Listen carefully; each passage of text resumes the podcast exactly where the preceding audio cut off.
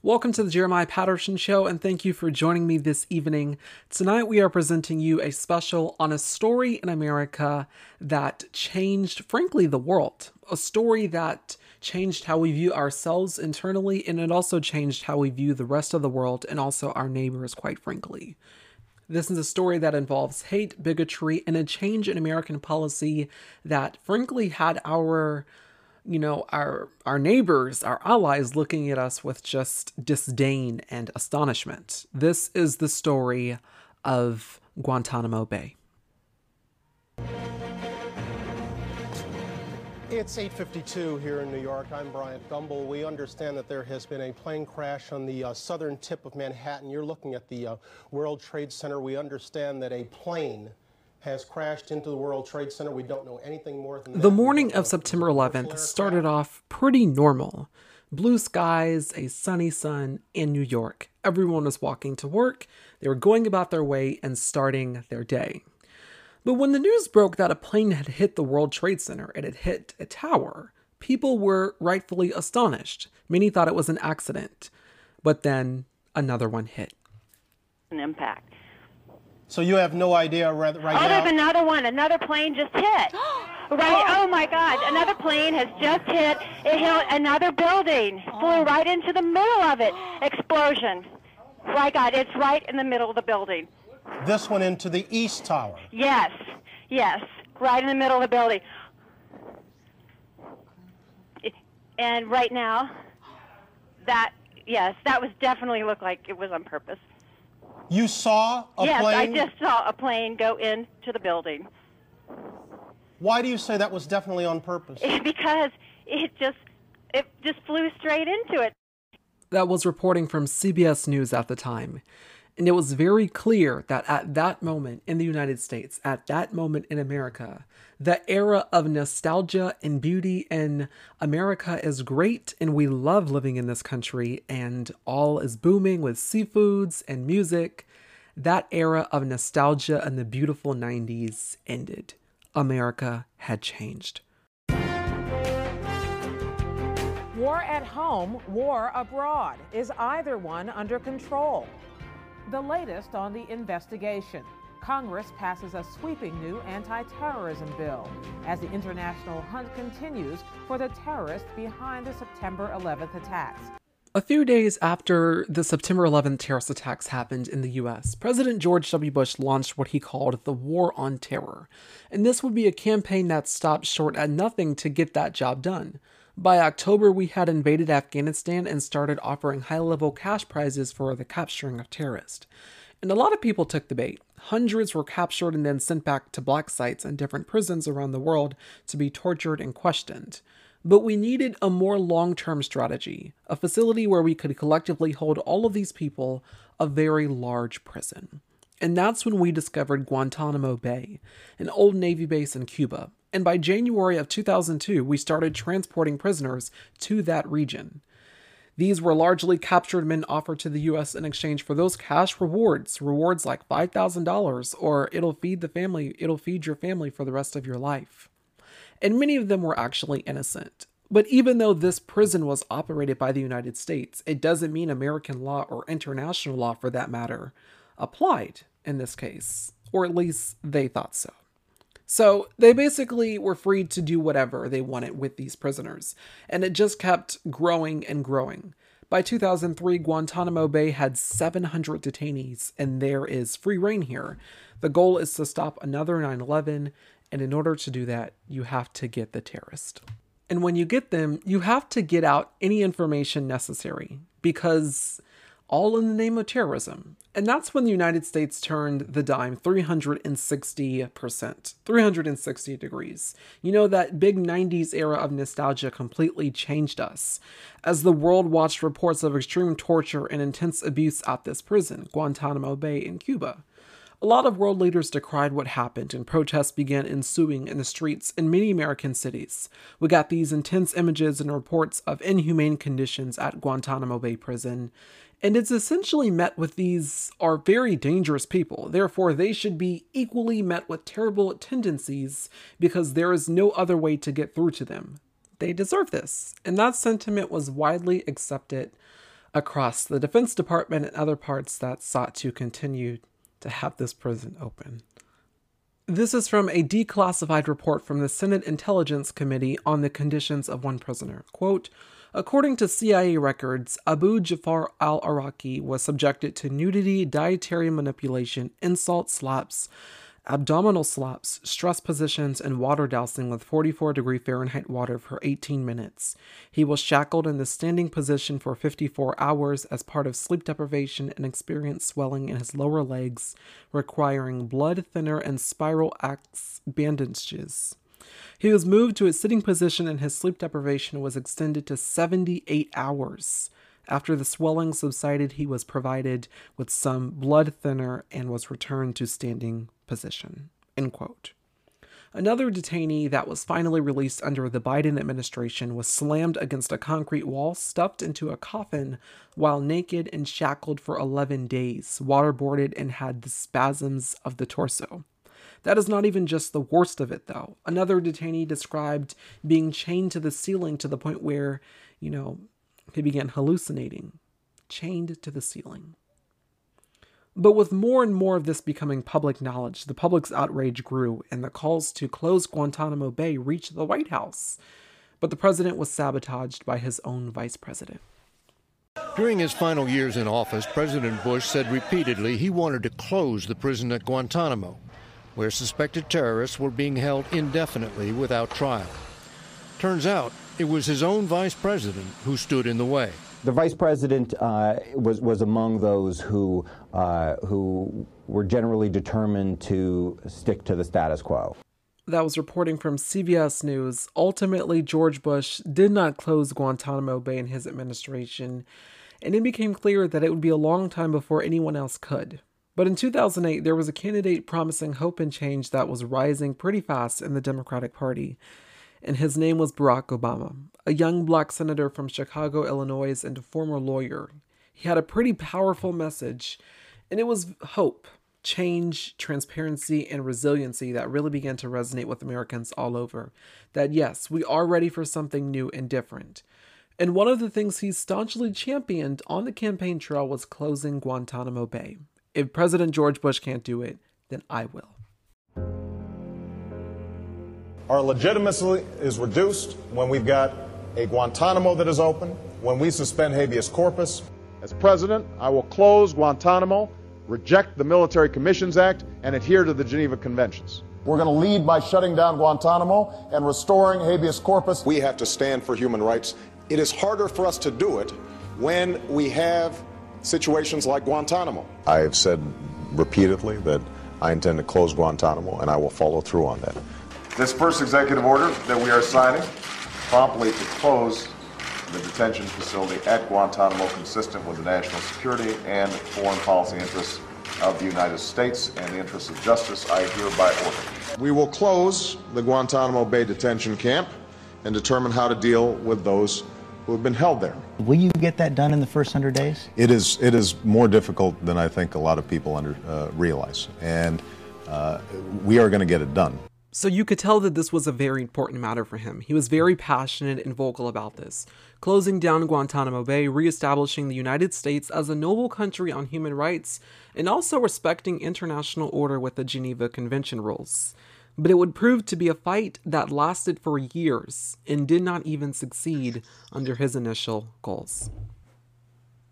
As outrage grew and lies spread from the government, Americans had frankly lost trust in the system at the top. We invaded Iraq because there was supposed evidence that Saddam Hussein had weapons of mass destruction, and then, oh wait, oops, troops on the ground, there are no weapons there. Our mission in Iraq then turns to reconstructing it, essentially Operation Iraqi Freedom. After tearing down their dictatorship, we call for installing a democracy there and restructuring their government, pushing out their military and firing all officials. Let's get our people in there and make this work. That plan crumbled as fast as it was put together, with heavy resistance and resurgence from fighters building along with Al Qaeda that just didn't work out. So at this point, you have a lot of citizens questioning government. Yes, we were attacked on 9 11, but why are we invading countries that actually had nothing to do with it? And why are we being lied to by our government? I mean, just take a moment uh, to look at the example when the Bush administration could not convince the American people on their own that we must go invade Iraq because it's all part of the war on terror. When they couldn't persuade the American people, they turned to Colin Powell, the first black Secretary of State who had the full trust of America. He had very strong credibility with the American people.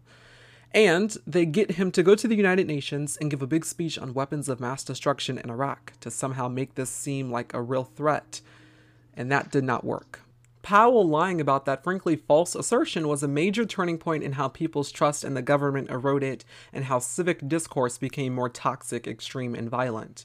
It marked a new era in the American political stratosphere. So, when this new candidate emerges onto the scene promising change and ending harrowing acts such as torture, many saw that and they voted for it. And on election night in 2008, he won, making history, becoming the first black person ever elected to the presidency in the United States. It was a monumental moment, absolutely historic. And on January 20th, 2009, he was sworn in as President of the United States. Barack Obama had won the election, he had become the president. Two days later, after he got into office, he signed an executive order to close Guantanamo Bay, surrounded by top Democrats and Vice President Joe Biden, as the press snapped photos and it made the news. This first executive order that we are signing uh, by the authority vested in me as President, uh, President by the Constitution and the laws of the United States of America in order to effect the appropriate disposition of individuals currently detained by the Department of Defense at Guantanamo. President Obama had just done something major, absolutely historic. And one of the things that he was not aware of at the moment, at that time, was that this bill, this executive order, was going to receive major hardcore pushback from Republicans and even members of his own party. Part of what we don't want is them to be put in prisons in the United States. We don't want them around the United States. The American people want to keep the terrorists at Guantanamo out of their neighborhoods, out of their neighborhoods, and off the battlefield. Mitch McConnell went down to the floor of Congress every single day and just ranted about it. To keep this secure facility open. And what he was trying to do was just make it politically untenable for Obama to do this. This is insane, in my opinion. These people, many of them are terrorists, we've had some of them that were released and went back to their home countries and became terrorists again. There were enormous, not just legal issues involved, but really political issues. The yeas and nays are ordered. The clerk will call the roll. Mr. Akaka. Congress voted to keep Guantanamo open. By an overwhelming vote, the Senate today rejected the president's request. The 90 to 6 vote was a big bipartisan vote. All had felt. Politically, this was a very hotly contested issue. It was not just, oh, this is Republicans being anti Obama. This was a bipartisan, hotly contested issue. A debate that would continue, especially with Obama's persistence on the matter. This was him at a State of the Union address not too long after that. With the Afghan war ending, this needs to be the year Congress lifts the remaining restrictions on detainee transfers and we close the prison at Guantanamo Bay. Because we counter terrorism not just through intelligence and military actions, but by remaining true to our constitutional ideals and setting an example for the rest of the world. Ultimately, Obama did not close Guantanamo Bay, and when he left office in 2017, 41 detainees were left at the facility. So, of course, there was progress from the Bush administration, but there were still heavily a lot of people still there.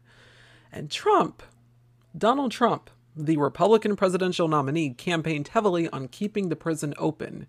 And when he became president, he kept those promises very much alive this morning I watched President Obama talking about Gitmo, right? Guantanamo Bay, which by the way, which by the way, we are keeping open, which we are keeping open.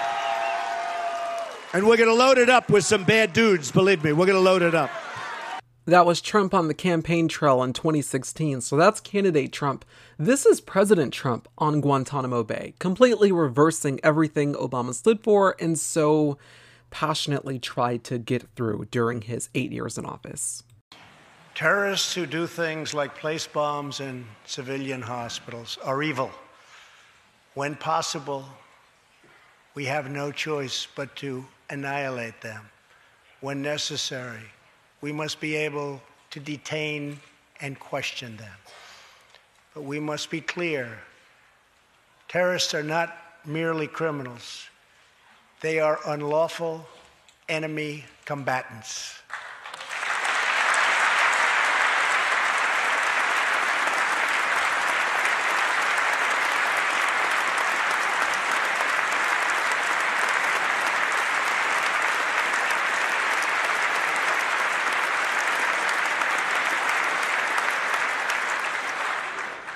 And when captured overseas, they should be treated like the terrorists they are. In the past, we have foolishly released hundreds and hundreds of dangerous terrorists, only to meet them again on the battlefield, including the ISIS leader, al Baghdadi, who we captured, who we had, who we released. So today, I'm keeping another promise. I just signed, prior to walking in, an order directing Secretary Mattis, who is doing a great job. Thank you.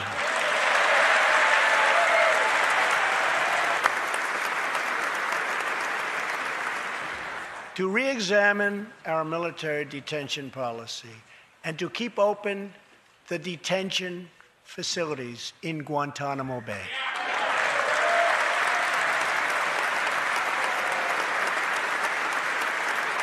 So the prison would stay open. That was the final decision under the Trump administration. And when that administration ended in January of 2021, Joe Biden became president of the United States. And he did have commitment to this because under the Obama administration, he was Barack Obama's vice president. And at the end of the four tumultuous years of the Trump administration, only one detainee was transferred out of Guantanamo Bay.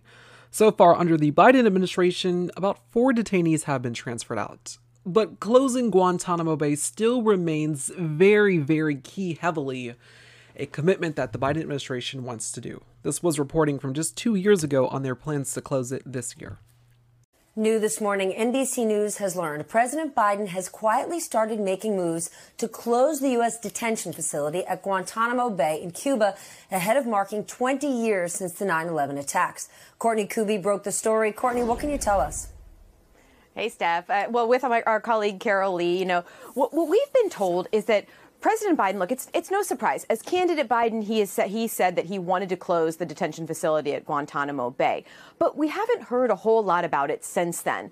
And what Carol and I found from reporting uh, over several weeks now is that the Biden administration is still working, actively working to try to close the, the facility, but they're trying trying to do it very quietly under the radar. They're not really working with Congress yet. Their plan right now is to try to uh, make as many of the detainees eligible for transfer to other countries as possible, quietly move some of them out, and then begin working with Congress. In order for Guantanamo Bay to close completely, um, the lost detainees need to be transferred, and the military court needs to adjudicate those 10 cases that are stuck in the system, including five alleged 9 11 plotters. So we're talking about the 9 11 trials for the terrorists who committed those atrocities.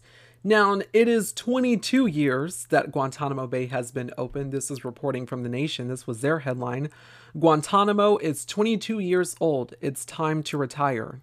Quote, this week marked the 22nd anniversary of the opening of the Guantanamo Bay Detention Facility, the infamous prison on the island of Cuba designed to hold detainees from this country's global war on terror. It's an anniversary that likely is to go unnoticed, since these days you rarely hear about the war on terror, and for good reason. After all, the response to Al Qaeda's 9 11 attacks, as defined over the course of the three presidential administrations, has officially ended in a cascade of silence. Yes, international terrorism and the threat of such groups persists, but the narrative of American policy as a response to 9 11 seems to have faded away. Two and a half years ago, the Biden administration's chaotic withdrawal from the 20 year long Afghan war proved to be a last gap. Following the next summer by the killing of a terrorist, the successor of Al Qaeda's leader after Osama bin Laden was killed in an airstrike in 2011. It goes on to write here, quote, but Guantanamo, a prison that from its founding has violated U.S. codes of due process, fair treatment, and the promise of justice writ large, isn't the only unnerving legacy of the war on terror. Defying long standing American laws and norms, it was just one of the steps beyond those norms that still persist today.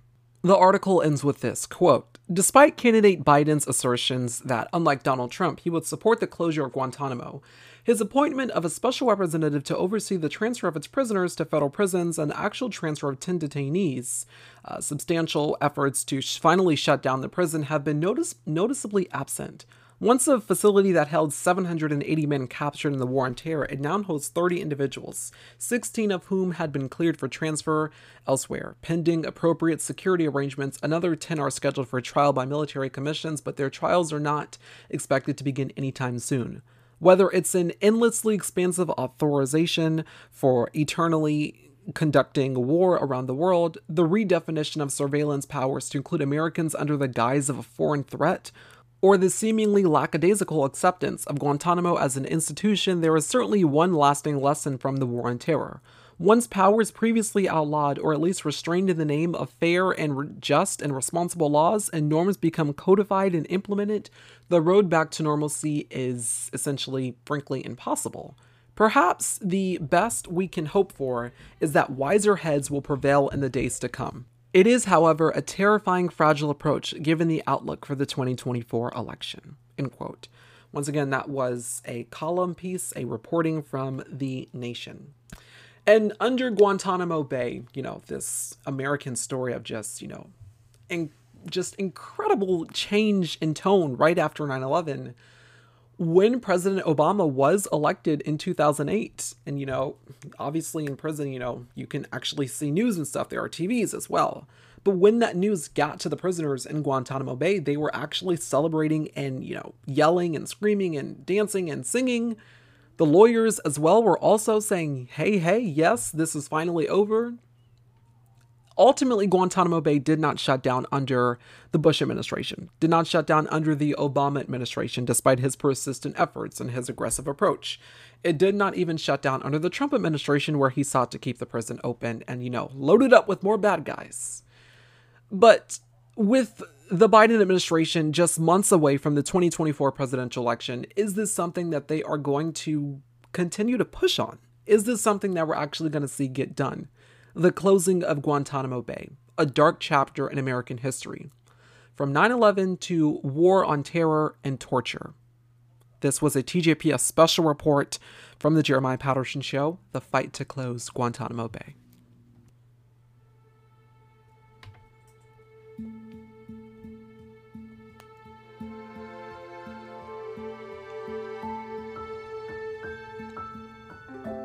This episode of the Jeremiah Patterson Show was put together over the course of about three weeks with the help of various news sources, including NBC News, CBS, of course, and other major news sites that helped with the conglomeration of this news report, including reporting from Frontline, a PBS documentary special, and also a vast search of the archives and many, many looks through the web for articles on Guantanamo Bay.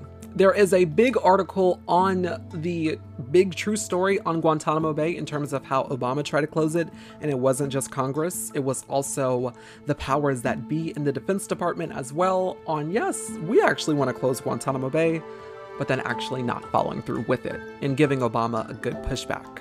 That article will be in the description of this episode as well as our sources. Thank you so very much for listening to this episode of the Jeremiah Patterson Show. I appreciate your support as always. Take care.